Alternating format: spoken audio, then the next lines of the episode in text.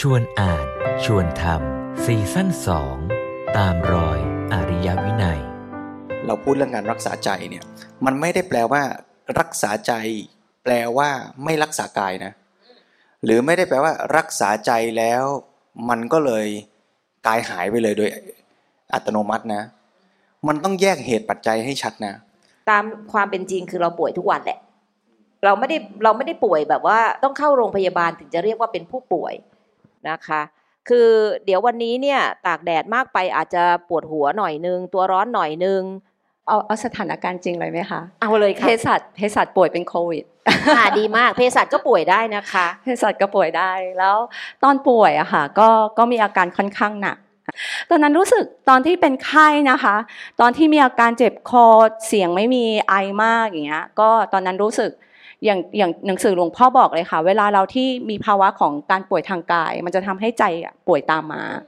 ตอนนั้นใจหดหูท้อแท้ในชีวิตเลยค่ะ รู้สึกทำไมมันต้องเกิดกับเราด้วยนะ แล้วก็โปรเทคตัวเองดีมาตลอดกินวิตามินซีกินสังกะสีกินทุกอย่างเลยไอ้ดูแลกายทั้งหมดเนี่ยแล้วจะดูยังไง แล้วเมื่อกายมันยังไม่ดีสมใจ ใจมันเผลอไปคาดหวัง อยากจะให้กายดีอย่างใจต้องการ แล้วมันไม่เป็น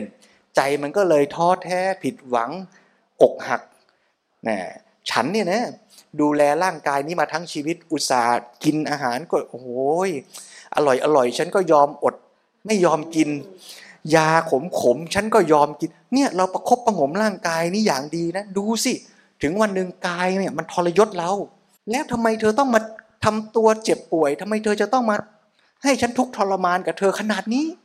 เนี่ยแล้วใจเราเลยไม่ยอมไง เราจะจัดการกับใจเรายังไงหนึ่งรักษาใจไม่ได้แปลว่ารักษาใจแล้วไม่รักษากายสองรักษาใจแล้วต้องเอาใจที่รักษาไว้ดี ไม่เผลอฟุ้ง ไม่เผลอกลัว ไม่เผลอหงุดหงิด เอาใจดีๆ นั้นน่ะกลับมามองสิ่งที่เป็นด้วยปัญญา เพื่อแก้ไขปัญหาตามระบบเหตุปัจจัยด้วยเพราะนั้นคำว่ารักษาใจเป็นชื่อหัวข้อก็จริง แต่ต้องเข้าใจให้ชัด ไม่ใช่รักษาใจอย่างเดียว แล้วกายไม่รักษา ไม่ใช่รักษาใจอย่างเดียว ยิ้มไว้ยิ้มไว้ แต่ว่าไม่ได้กลับมาใช้ปัญญาพิจารณา หาเหตุปัจจัย ปัญหาก็ไม่ถูกแก้ แต่รักษาใจสำคัญไหมสำคัญ นอกจากเราจะชวนอ่านให้อ่านหนังสือเรื่องรักษาใจยามป่วยไข้แล้วเนี่ยเรามาชวนทำคือกรุณาเริ่มรักษาใจเสียตั้งแต่วันนี้ อย่ารอให้ป่วยให้ไข้แล้วค่อยมารักษามันจะไม่ทัน